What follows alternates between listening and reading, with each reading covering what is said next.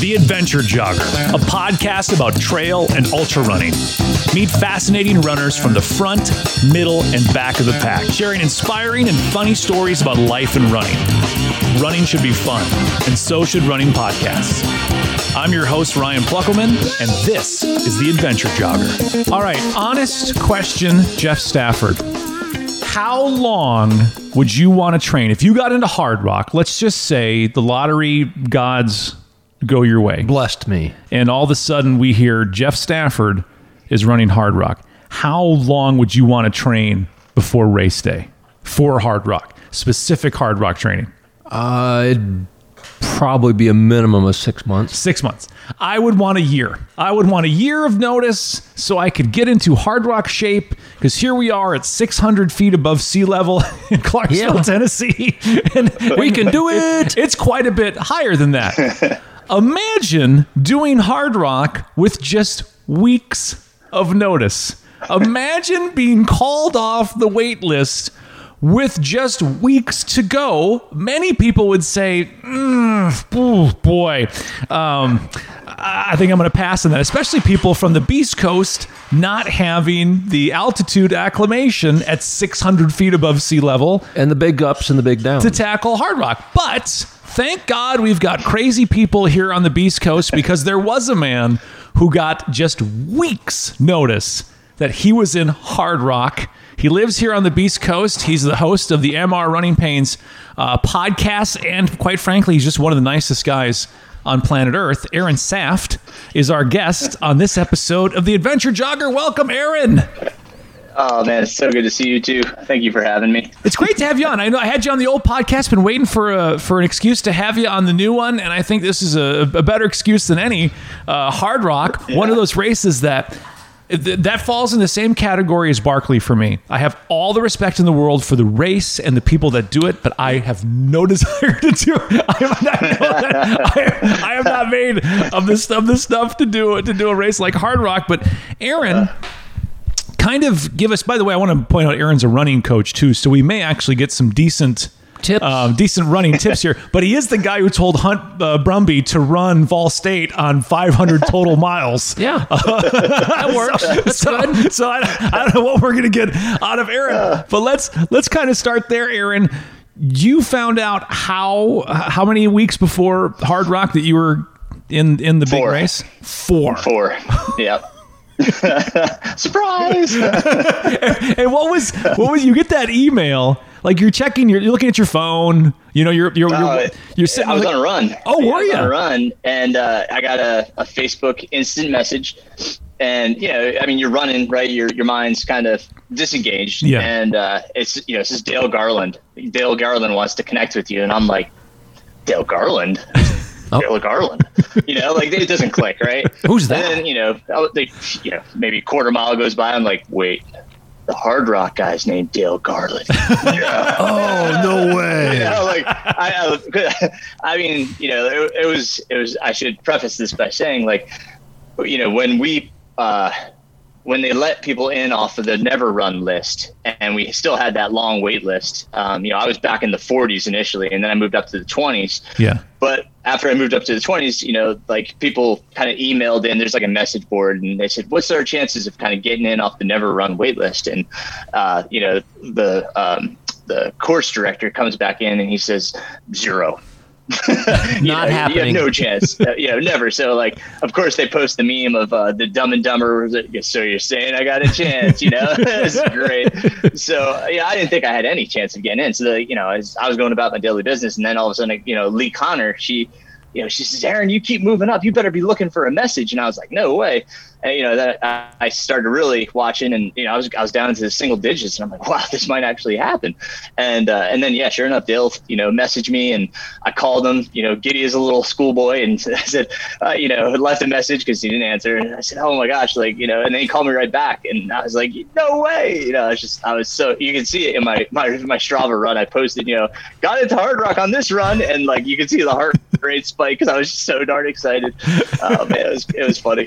this is is so awesome. I love that you're checking your your Facebook Messenger while you're running. You're going like, you know what? This could be a fan of the MR Running Pains Right. podcast. I don't want to let a fan down. yeah.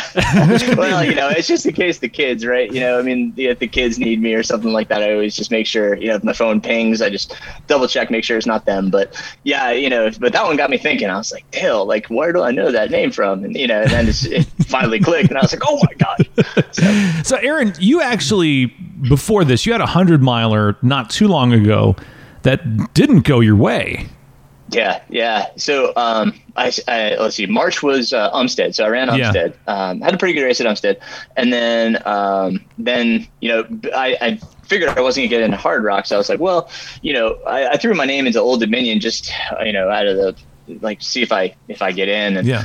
uh, you know I did, and so I was like, all right, I'll go run that, and um, yeah, we had uh, you know we had quite the episode there that anybody hadn't heard. Um, mile I was um, mile 75 to 85. You can have a pacer, a safety Right. runner, because you're going up Sherman. It's kind of the single track steep climb of the course, and I brought my son. I, you know, I, I cleared it with the uh, the RD and said, hey, you know, he's underage, but like he's he's capable, like he can totally do this. Yeah. And um, so he cleared it, and so my son was out with me. We got started in the daylight, but then we flipped on our headlights, and we're going up Sherman. And um, you know, out of my headlight spray, I was in the lead, and out of my headlight spray, I see the bands of what you know potentially could be a poisonous snake. Yeah. So I said, "Hang on, buddy. You know, like just one second. There's a snake." And he's like, "Well, what kind is it?" And all of a sudden, we heard, you know, and he's darted down the mountain. I was like, "Whoa, whoa, wait, wait, wait!" you know, so uh, I, I kind of took my uh, my hiking pole and, and I was kind of just keeping it back because it was it kind of reared up. It was shaking. Yeah. It kind of opened its jaws, and I just kind of put you know pinned it back with my pole. I said, "Okay, go behind me. You know, you'll be fine. If it gets anything, it's going to get me." Right. So you know, he went behind me and it got up the mountain, and I tried to move it, but it was you know it was already too agitated. So I, I you know I left it unfortunately for somebody else because it was like a rock cove. He was Yeah. just kind of cornered in this rock cove, and I couldn't get him out. So um, yeah, we we kept moving, and he was totally freaked out. He hates snakes to begin with, and so. His anxiety started causing me, uh, like my heart to, you know, palpitate, Yeah. and I had a panic attack because, I, you know, being 80 miles into a race, Right. under the heat and conditions, my son freaking out.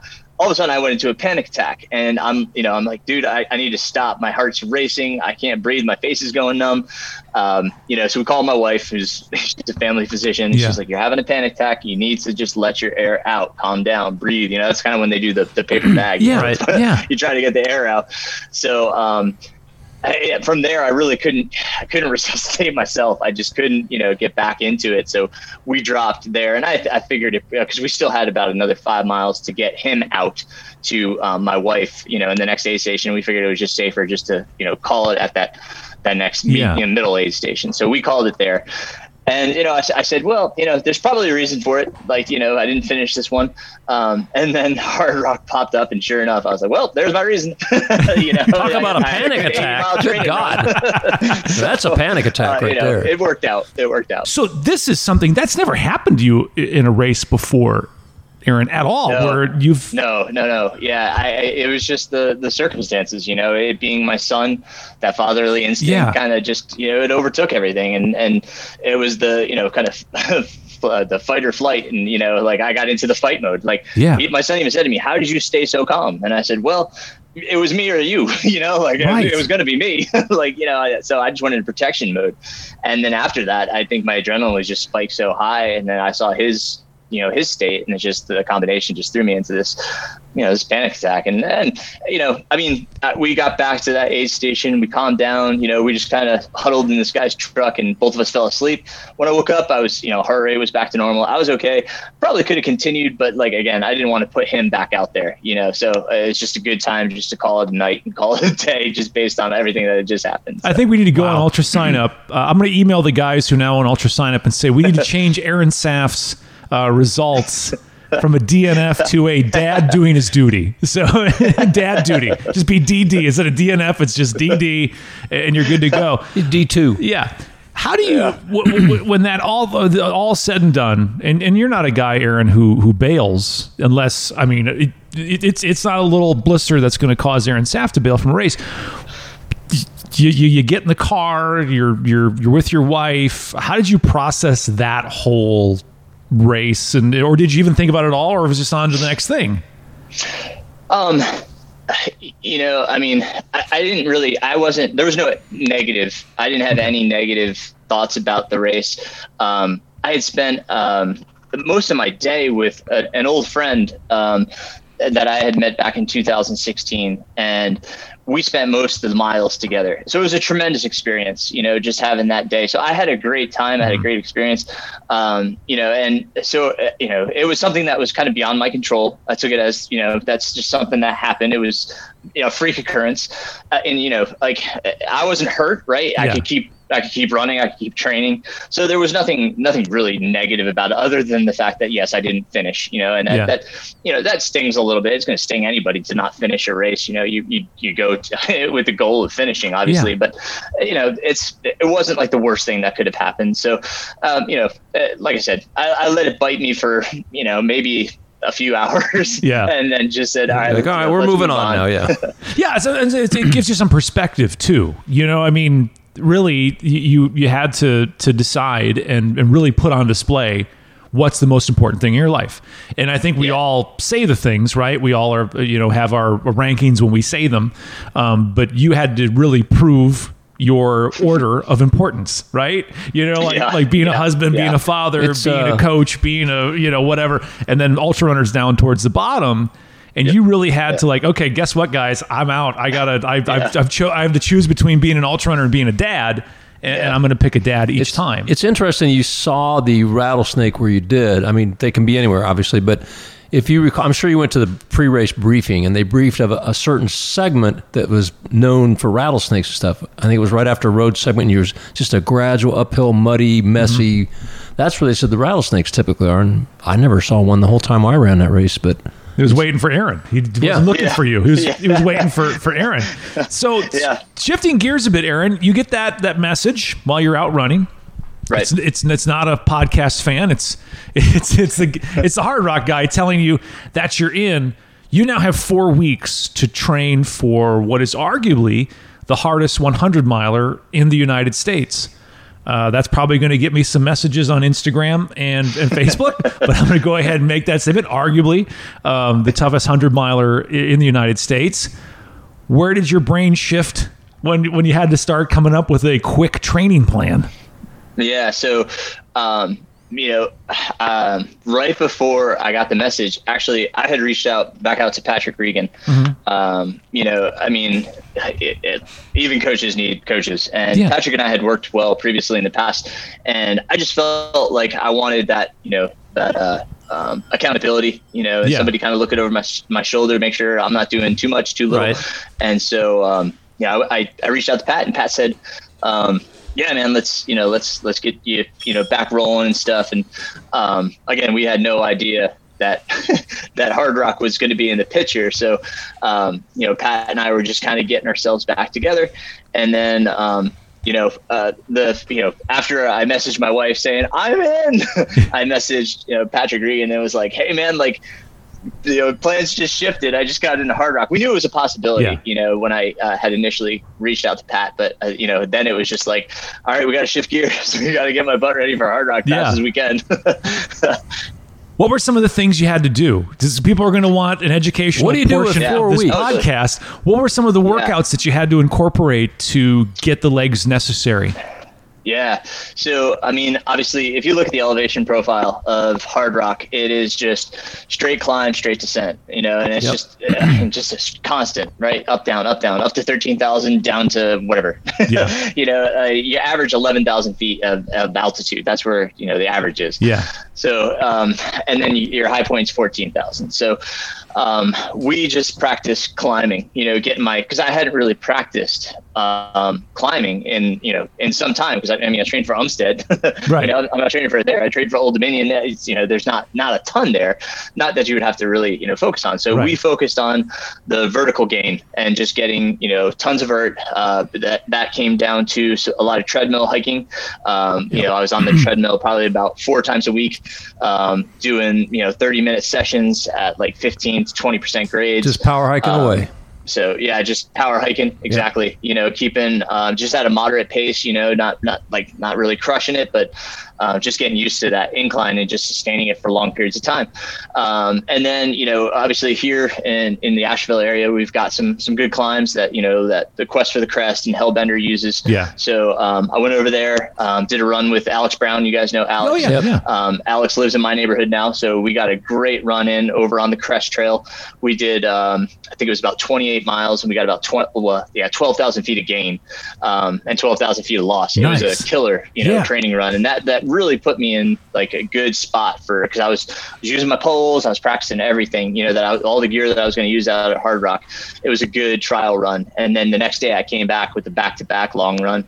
Didn't do as much for it, but um, you know, I, my legs actually felt really good, which was a great sign. And then um, you know, the following weekend, same thing. I did a you know a big vert run on Saturday, followed by um, a Sunday, you know, kind of medium long run with a lot of vert, and then in between, you know, a lot of treadmill work. Um, I, I would get on the trails at least you know three times a week in and you know during the weekdays and try to just get you know 3,000 to 4,000 feet in about 10 to 13 miles. Um, you know, it, it just required me doing, you know, sometimes just some repeats, you know, just going up and then jogging down, hiking up, jogging down.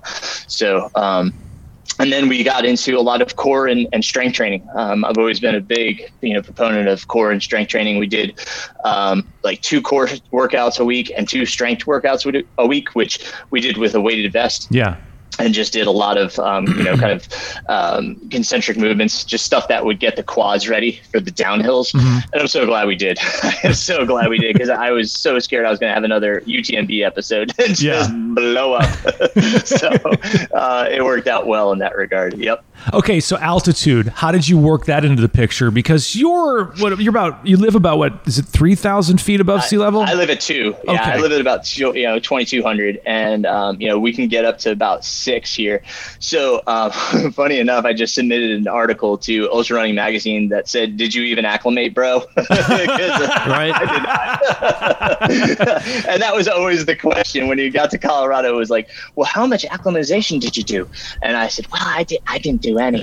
None. So, uh, yeah, I, I did not get to acclimatize at all. I went out the Tuesday beforehand, races on Friday. I just gave myself a few days to kind of, you know, not get not get swamped by you know the change in the uh, the elevation. But um, I know like Johnny Clemens uh, from Tennessee, you know, he was longtime planner and he worked with like Jeff Browning uh, to get ready for this, and he rented an altitude tent um, to sleep in and such. So you know, I, I heard him doing that, and then you know, obviously people go out like two weeks in advance.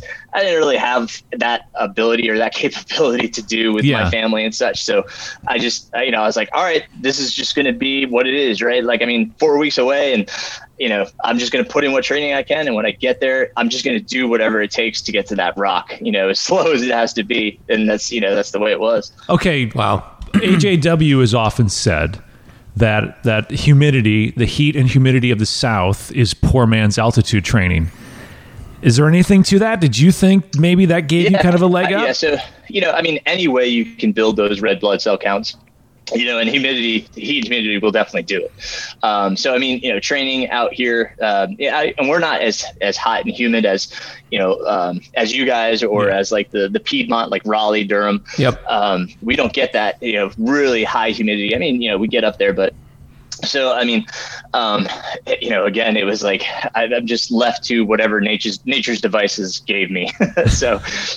Yeah, it was it was not definitely not optimal. you know, I mean, four weeks plus no acclimatization. It was, you know, it was like, is this guy gonna finish? That was, you know, we just kind of rolled the dice. You know, that's that's that was the you know the thing. And I just I had you know I formed a great team. Um, I um, Morgan Elliott was Yeah. um, my main pacer. Morgan did 30 miles with me. Um, and then Sam Reed, who won the Hellbender in 2019, he came out. He's one of my training partners. He lives about five miles from my house. Nice. So he came out and did the last 28 with me. My wife came out and crewed. Um, and then we had um, Morgan's girlfriend, Mercedes. She was, um, they were all just like, I mean, it was just such a great team to have around me. Like just the, you know, positivity that just exuded from them is, Yeah. and it's, it's what I needed, you know, like um, it's just, um, I think going into it, like I said, I knew it was going to be hard. I knew there was going to be challenges, and, and we could talk about some of those Yeah. challenges. Like there was there was three that I you know I was like, all right, these are the ones that I need to get through in order to get through this course. If I get through those three, I should be okay. Um, and one being the the 14,000 foot peak. That was Handies. right. Um, Handies peak was 14,000 feet. I had to do that solo. I, I didn't have a pacer at that point. It's bef- right before you get your first pacer. Yeah. So that was going to be my first challenge. The second challenge was going to be when you go up to Virginius Pass. That's where the Kroger's Canteen is, the 13,000 foot aid station. Yeah. Uh, Joe Grant was was man in that, and then Canyon Woodard, who uh, just won uh, uh, Cruel Jewel. Uh, he was up there. Yeah. so uh, he's a longtime friend. So that, that was you know tremendous. And then the third was getting over uh, Grant Swamp Pass, which is another scree field, just like Virginius. Virginius had three scree fields.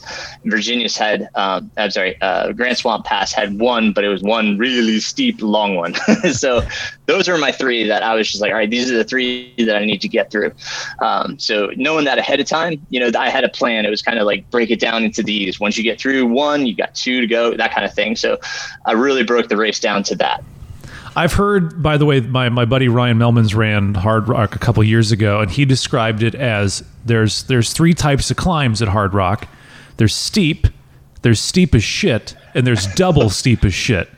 Accurate description of the course. Yeah, very accurate. Yeah, there was like, uh, and and when you say like double, you know, it was like, oh shit, this is. Oh my god. yeah, it was like, oh my god. Like, I mean, when you put your poles in and you dragged your carcass up just a foot and your breath was like, because it was so hard at that elevation, your muscles just were taxed. I mean, because you know, you, you don't have, you can't pull in enough air. Yeah. So like, and then you have to do, repeat, you know, so it was like, dig in, pull up, rest, dig in, pull up, rest. You know, it's, Oh, it's like when you watch like somebody up at, at Everest. You know, they they're like they take a step and they're like.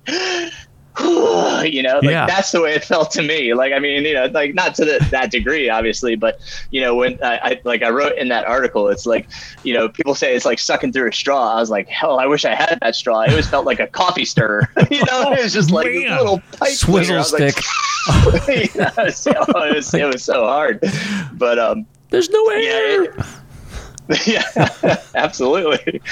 Were there moments when you found yourself going like, "Oh, come on, really?"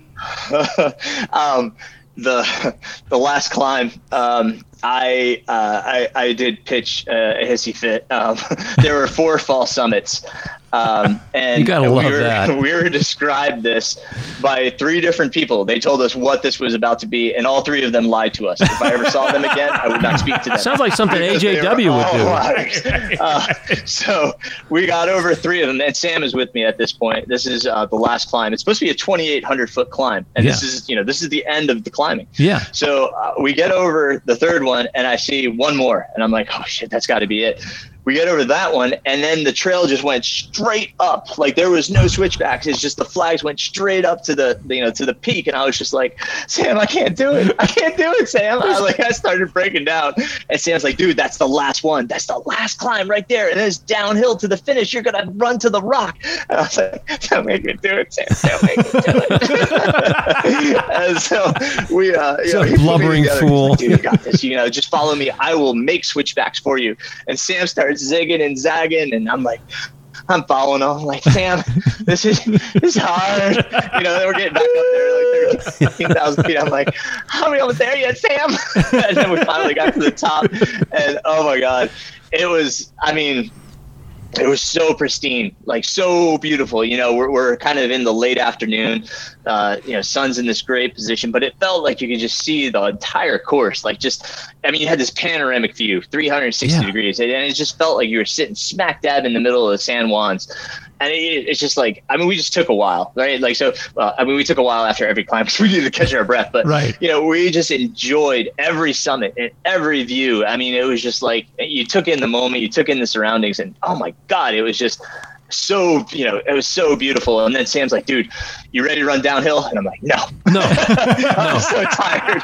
But i was like all right but let's do it anyway you know so um, you know it was you know, we had i mean people came you know past us. Every time we got to a summit you know somebody would come up behind us and pass us and drop down and then they'd start descending and but yeah we didn't it didn't matter you know it's just like you know, we are here for for this experience. And uh, uh, it was yeah it was tremendous like getting up that, that but that's where yeah i was just like oh man you know i was i was pretty much a broken man when i saw that board board you know, all stuff I like, Oh my God. is- and, and i think the only other time where i was super low uh, morgan was with me and um I was so tired. We got into Ouray and I tried to take a nap. It was about midnight. Yeah. Um, my like um, my wife had gotten in about midnight um, the night before in Durango. We left a car for her, and she drove in. And I woke up. It was about you know 1.30 in the morning, and she wasn't in yet. So I texted her and I was like, "Hey, are you okay?" And she's like, "I can't find the condo," and it, it was difficult to find the place because the numbers you couldn't see. Yeah. So I was like, "I'll be right out and I'll find you." So you know,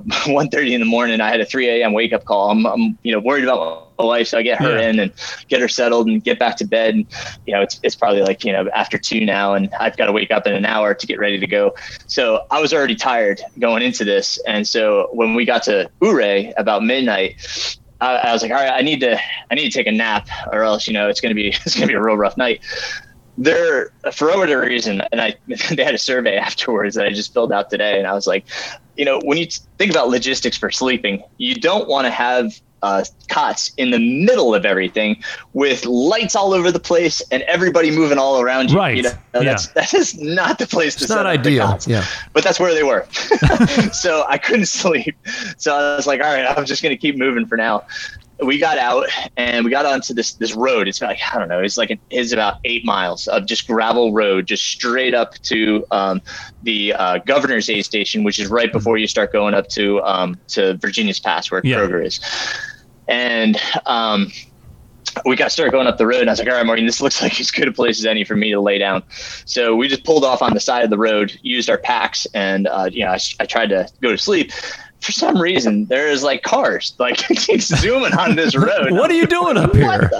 and and you know, of course, there's people coming by, you know, and, and you're trying to sleep on the side of the road, so that wasn't going to work. So we picked up and kept moving, and then I got into the zombie walk. And for anybody that's ever, you know, been exhausted, Oh, tired, yeah. your eyes are falling asleep, you're just walking with your eyes closed, and you're kind of like, you know, doing the the the bob and everything. So we saw this trailhead. Um, off to the side of the road. There's no cars, you know, like it, it- no cars could bother us.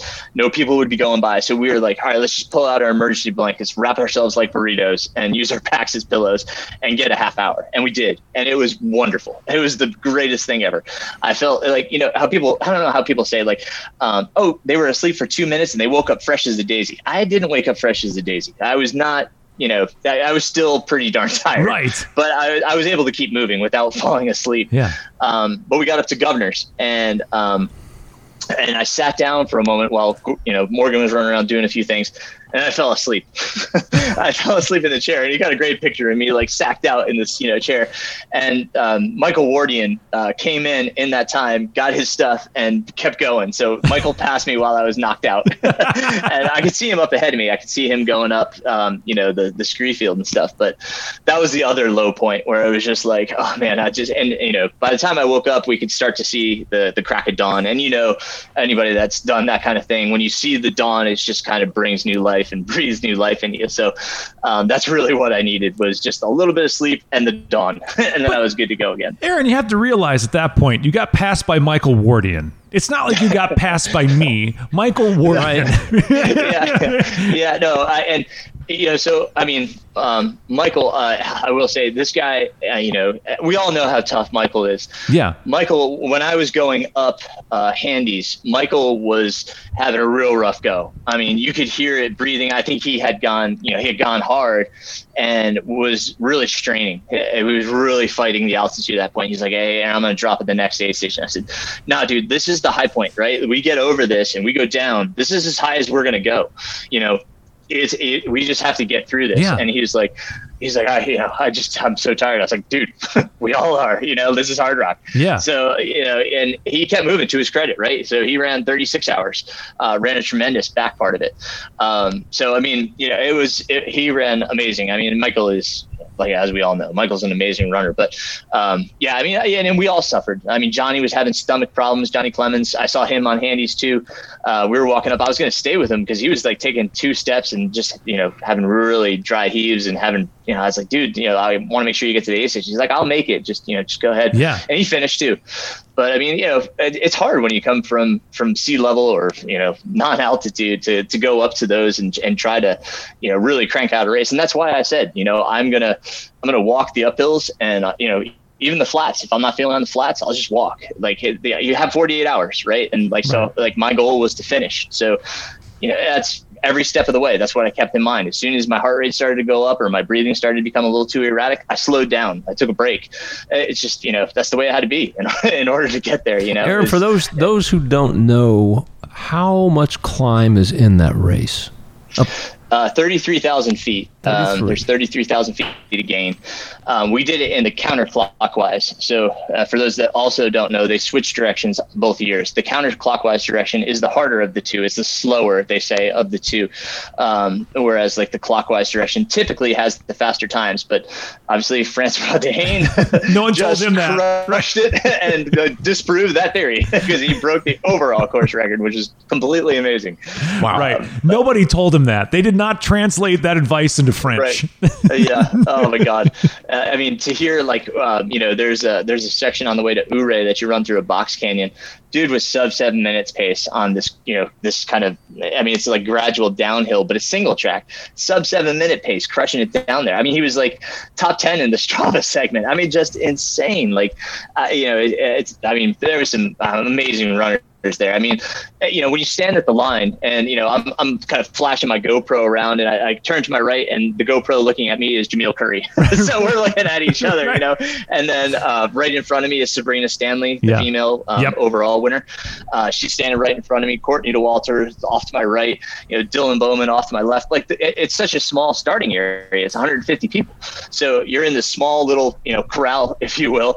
And it's just, you know, there's everybody. It's like the who's who, you know, and then off to you know off to cheer you on is like all of these big names you know? You've got like anna frost and i mean it's just like Jim Walmsley was pacing D'Haene so he's got his cowbell. He's like yeah go guys! I mean it's just Yeah.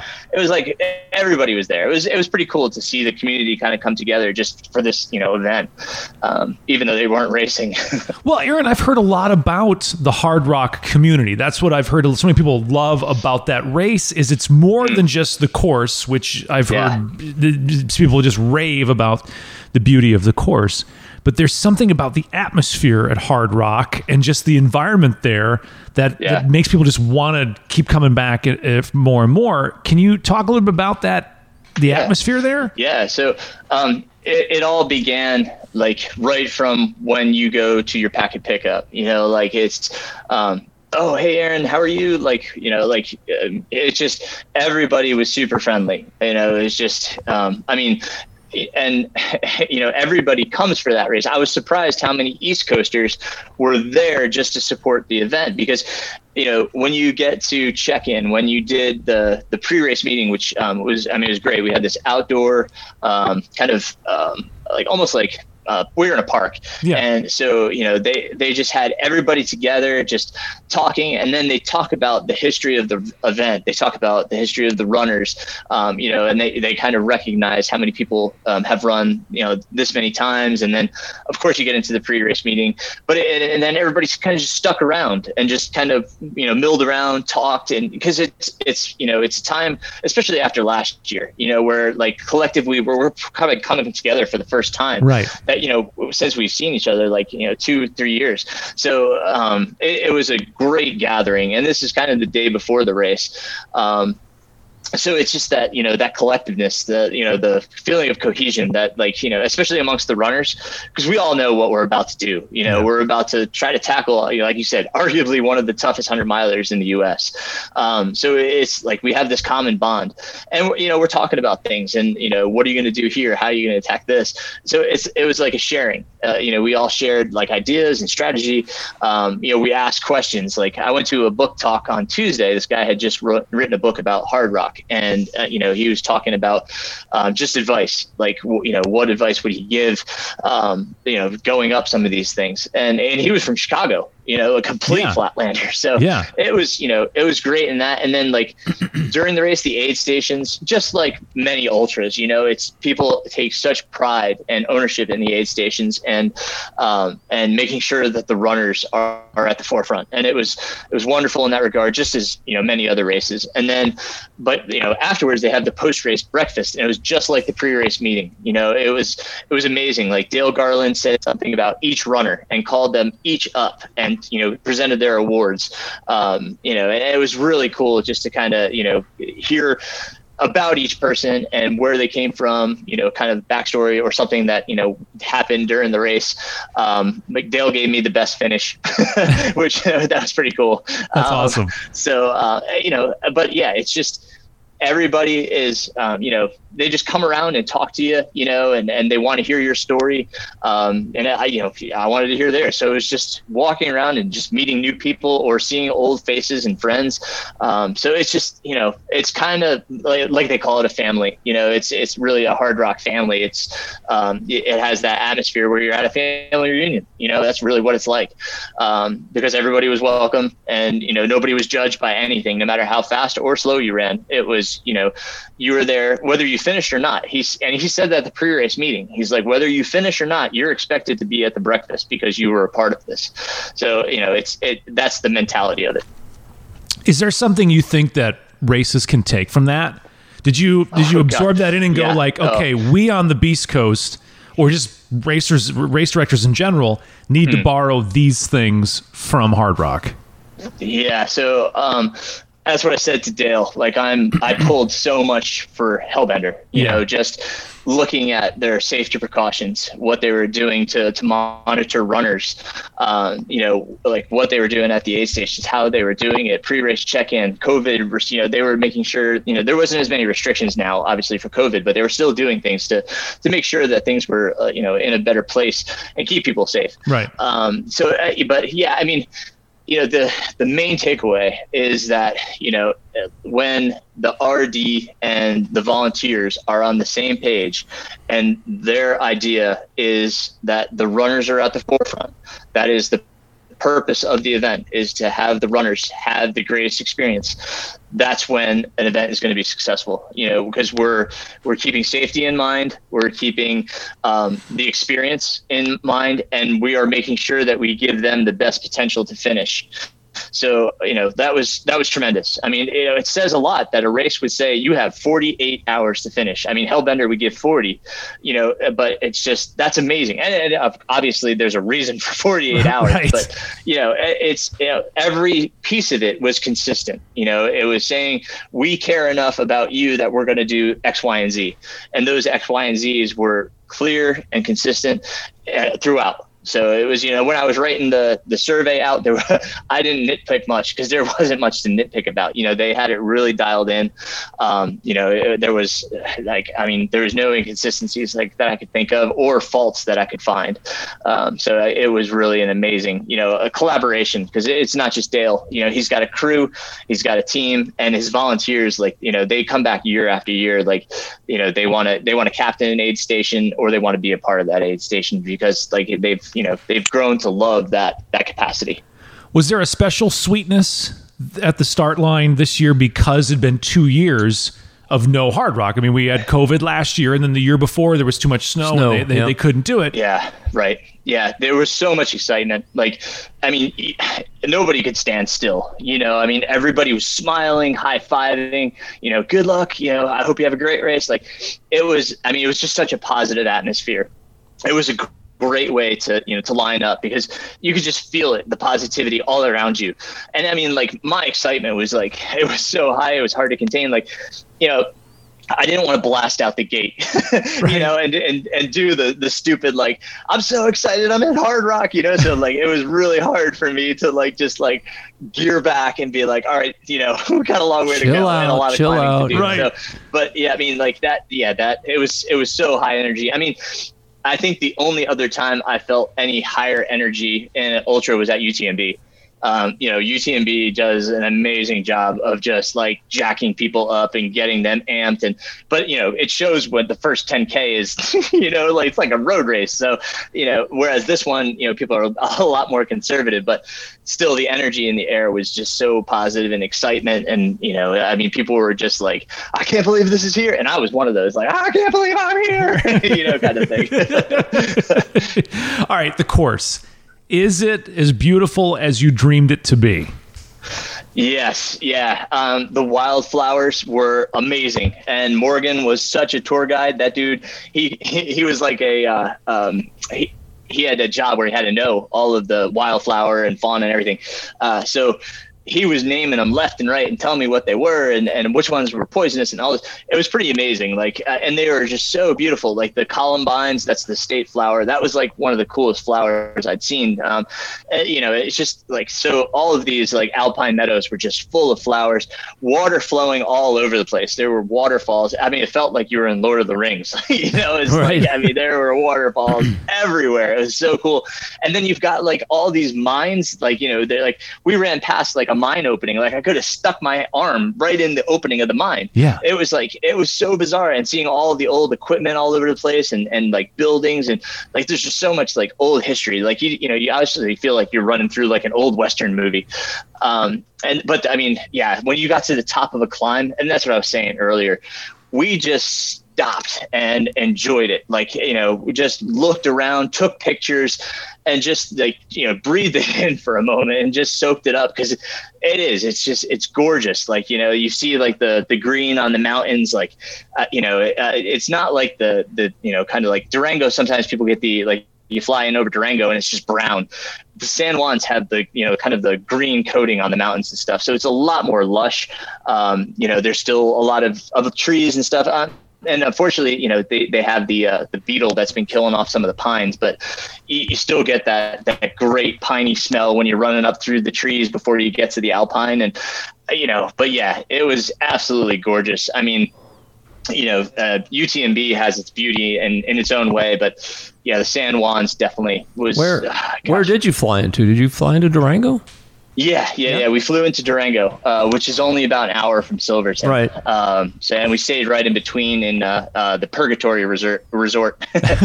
um, so it was uh, it was fantastic because then we could go over to Durango if we needed something, or into Silverton, and it was kind of you know basically like half hour to forty minutes either way. Gotcha. Um, but yeah, you, you can fly right into Durango. Um, it, you know, there's uh, from Dallas. Uh, if you fly into Dallas, there's a you know a flight right into Durango. Um, I think two or three times a day. Cool. So the finish, Aaron, you're no stranger to the finish line at an ultra marathon. You've got quite a few finishes uh, yeah. under your belt, quite a few belt buckles to hold that belt up. Describe the finish at Hard Rock. Yeah. Um, so um, I'll start by saying like my finish at UTMB was very anticlimactic. I came in during the quiet hours, yeah. so there was nobody at the finish line besides like my wife and Patrick Reagan and my kids, which was great. you know, right. great to see them, obviously. Um, but there was no like you know there was no you know huge cheering like we see the videos. And, and the one guy going, and there's just masses. Right? Yeah, it's just the you know the golf clap.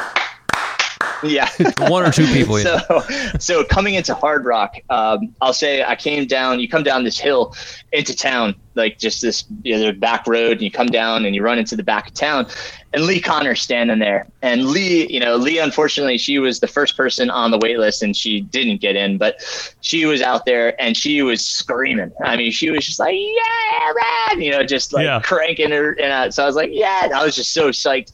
So like, you know, we're kind of rolling. I mean, we're, we're, you know, me and uh, Sam were just kind of, we had a good pace going. You know, I, I think Sam said yeah, I was dipping under seven minute pace for that last mile because I was just so Yeah. And then we're coming in and I see, I see uh, my wife and um, you know, I see Morgan and Mercedes and and uh, th- there's Billy Yang. He's got his camera. He's just you know photoing, and then Claire Gallagher is just like yeah, just like double fisted, just like pumped, you know. And I'm just like yeah, you know. And so I, it's just the energy because there was like you know the the, the community was there, right? Like the you know there were there were like you know just people and uh, you know sam had said to me you know when we got to that last climb dude, you're gonna kiss that rock. And he started. I could hear him. His voice broke. he was getting Yeah. emotional. I was like, dude, don't even start with me. Don't You know, do like, it. I was Don't like, do it, man. I can't Don't cry do right it. now. Like, I gotta see the trail. Stop. I love you, So- man. yeah, it's, uh, yeah. So, so, I mean, it started coming. It started welling. You know, like I started just because I mean, you, you dream about doing this race, right? Like Hard Rock is like it's one of those races that are just you know everybody wants to try to to get into and and to have that opportunity. You know, when I said uh, like I am going to do everything in my power to finish because I know how many people have wanted to get into this race and I chose to take a spot and I valued that spot. So you know, my goal was to to get to that finish line and then rounding that corner and seeing that rock. I mean, I was just, I mean, I saw the video. skyrocketed. I was just like, yeah, you know, I was just so psyched. So, I mean, I just, I don't know. It was like, it was the culmination, right? I mean, it was Yeah. the perfect culmination. You get like, you go down, they built this whole finish line suit. So you got this like corral that just goes straight down to the rock. You go down there and then you kiss the rock and it was just like, you know, fist to the sky. Yeah. You know, I was Yeah. just so psyched to grab that finish. Cause I mean, just, I mean, you know, to, to do what we did, uh, you know, UTMB aside, like UTMB has the same amount of climbing. I will say that Hard Rock, you know, even though it has the same amount of climbing, was exponentially harder, and that was because of the technicality of the trail and the altitude. It just was, it required so much more of me. So it just felt like so much more of a triumph to finish 100 miles, having climbed 33,000 feet at an average elevation of 11,000 feet. So, I mean, you know, coming to that rock, it just was just like the sweetest sensation, just like, uh, you know, and my wife was, she's, she's all teared up. She's like, you did it. And I was just like, no, we did it. you know, it was just like such a happy moment, you know, just to No, I love you that. more. Absolutely, it was it was great. Oh man, and then you know just being able to, to hug my you know, my pacers, my crew. It just it just felt like such a, a team collaboration, just such a you know a moment that we shared together. Because uh, you know, I mean, um, Morgan and um, and Sam, they both were you know as we were running, they both were like, dude. You know, we got to do this, and I was like, "Well, that's the only other way that I'm coming back out here to run is if either of you do it. I will come back out to pace either of you because you know, I, I feel that I've had my chance and I, it's time for somebody else to be able to, to step to the plate and, and run that race. I think it's a amazing, amazing, but I, I left everything I wanted to and experienced everything I wanted to at that course. So, nice. um, but yeah, So, knowing the Saft family, I know your kids, especially your son, was up all night refreshing the feed, trying to get some news. Did you get a chance to Yeah. call him quickly after the kiss of the rock and let him know? we, yeah, we did. Uh, you know, we let them know as soon as I finished, uh, and uh, they were, you know, obviously they were they were thrilled. My my daughter was still a little pissed because she didn't get to come. um, um, but uh, yeah, uh, you know, this one was uh, was it was not in the cards to bring the whole family. But yeah, we we definitely let them know, you know, and then we sent them some pictures and stuff. And um, you know, when we got back, we showed them the the video of the finish and everything. And you know, Keegan was he was just like that. You know, that's really cool. so it was it was neat. Well, you're not a buckle guy. I, you know, I don't, you don't, I don't see when I see you, Aaron. Generally, you're wearing athletic pants, but you don't, you don't, you're not a buckle shower offer, if, if, if you Right. will. You know, you, you don't tuck in your your shirt in the front. You know, so everyone can see the buckle. Is there a difference with the hard rock buckle? How does that, how does that rank, and how do you look at that thing? Um, okay, so this was my one qualm. You had to buy the buckle. Um, so um, yeah, that was uh, that was one thing I did put in the survey. I, you know, Yeah. I said, you know, for a race of this magnitude, I feel like you should be rewarded something, you know, um, that reflects what you just accomplished. And if that's the buckle, then you know, make that make that the award. So um, I did get the buckle. Um, I think it's it's a great looking buckle. Um, I can grab it and show you guys. It's really nice and shiny. I'd love to see it. It's not often you get to see a, a hard No, rock buckle, no. and none of our listeners can see it. But Jeff and I will. we talk- can see it. I can send you a picture. That's some solid. Yeah, that's that's that's silver right there. That's a that's a nice looking buckle. What'd that set you back, Aaron? Um, I think this was it was pretty actually pretty reasonable. I think it was only like sixty Oh. or eighty bucks. Oh, Yeah. So I mean, like That's it wasn't you know it wasn't wasn't too expensive, um, but it is a pretty buckle. Can you? Uh, can um, could I pick one of those up on eBay? You think? Or? yeah, No, George yeah. Hazen hasn't run it yet. they, they might even have it on the uh, on the website. right? yeah, I got one of those. Are you Yeah. going to tuck in your shirt when you put that on a belt, Aaron, and wear that for the first time? You got to gonna do it tuck your once. shirt in you got to do it. The- yeah, right. No, it's this is uh, this is gonna go on a necklace. Uh, you know, like I'm gonna. I'm definitely gonna Oh, man. necklace. Yeah, that's definitely that's that's necklace worthy right there. Put it on a big chain. I'm gonna make it into yeah. a clock. There we go. I'll make Oh. it into a clock, and then make it, yeah. Aaron Saft, the trail running MC, who's been known to rap from, from time to time. What Uh. an absolutely incredible story, Aaron, and just how it all kind of fell together for you, and just you know the excitement of of I think so few of us will experience that, and so to be able to I describe it in a get way that Yeah. that that you know you, you almost took us along with you on on that incredible course. well, well, so what do you do now? I mean, you've, What's you've- next? You've conquered Hard Rock. What do you do now? Yeah, right. Um, so um, I'm gonna put my tickets back in for Western. Uh, so uh, you know, when I don't get in this year, Right, yeah. I'll uh, I'll have to get a qualifier Yeah, again next yeah. year. Um, but uh, Western's on the you know on the horizon somewhere, Mm-hmm. right? That's that's one of the remaining. Um, and then um, I, you know, I, I told. Pat, I said I want to do the Brute Challenge. Um, have you guys heard the the Brute Challenge? No, what's the brute challenge? Blue Ridge Ultra Trail uh, Endurance Challenge. So um, it's five states, uh, five runs. They're all basically 100k to 75 miles. Um, there's a there's a website for it. Charles Raffensperger he uh, he he put this together. Um, you've got in Georgia the Georgia Loop.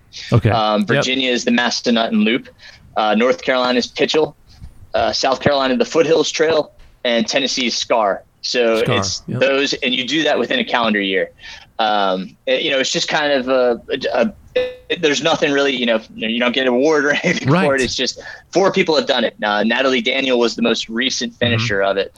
Um, so um, but I think those are all tremendous courses, and you know, it's just kind of a homage to the South, and I think that's a really cool thing to kind of really, you know, just get around to those different courses. So I want to do that. Um, is kind of you know the idea, and, and no no aspirations of like FKTing or anything like that. It's just really completion um, and experience. Um, and then there's some you know some other races I want to do, but you know, it's really just waiting to to get into Western next.